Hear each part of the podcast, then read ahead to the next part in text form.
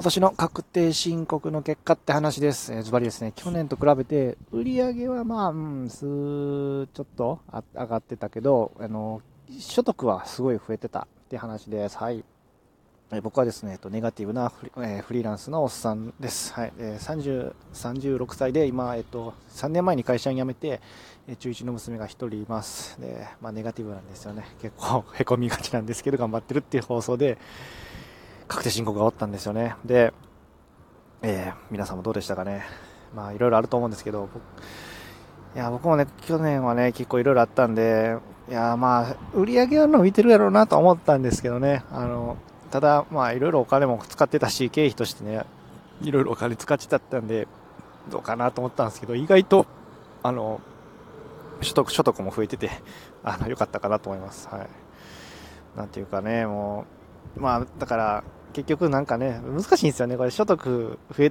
えん方がね、結局税金かからんという発想もあるじゃないですか。とはいえ、ある程度所得なさすぎたら、今度なんかね、いろいろ、例えばですけど、クレジットカードの審査とかあるじゃないですか。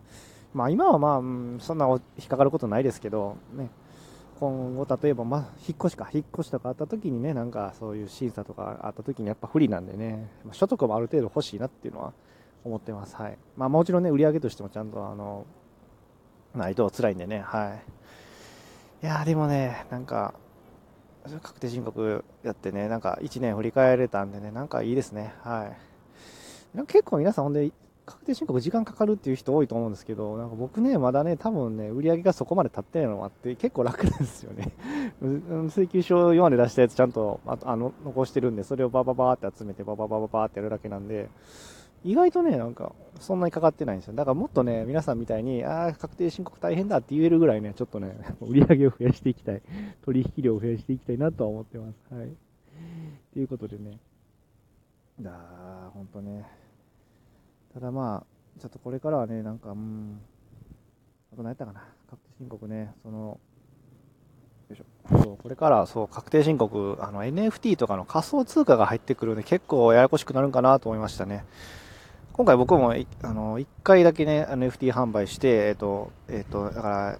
イーサを日本円に変えたんで、そのようなねちゃんと計上してるんですけど、これ頻繁にある人だったら大変やなと思うんですよね。僕は1回しかそれ結局やってないんで、要はだからイーサお金使って NFT 買ってってだけやったんで、それは言うたら買い物してるだけなんで、何も利益ないんで、申告する必要ないんですけど、その買ったNFT、今回僕やったら作った NFT を売っちゃったら、要は利益が出ちゃうんで、それは申告するのはダメなんですよね。だから、僕はなんていうんだろう、基本的に自分でね、なんていうのかな、AL もらってね、リストもらって、手に入れた NFT 売る気は基本ほとんどないんですけど、これ頻繁に売ってる人やったら絶対計上大変だなと思いましたね。だってその時売った時の日本円とか覚えとかんとね、正確に計上できないんでね、これだからね大変だと思いますわ。でもこれからでもどんどん大変になってくると思うんでね、NFT っていうか仮想通貨ですよね。やっぱブロックチェーンの技術がすごいっすわ。僕個人としてなんか NFT どうこうよりもそっちの技術がねすごいなと思いますもん。なんていうか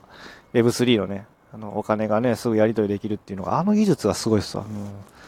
実際ね大学どこやったかな、関東の大学でも出席証明とかで NFT 売買できない、NFT の SBT というのがあるんですけどね、それを用いてるところもあったりするんで、なんか技術はすごいなと思うんでね、初めのこの今のうちに慣れておくっていうのは本当に意味のあることやなと個人的に思ってますね。はい。だから今年はね、NFT とか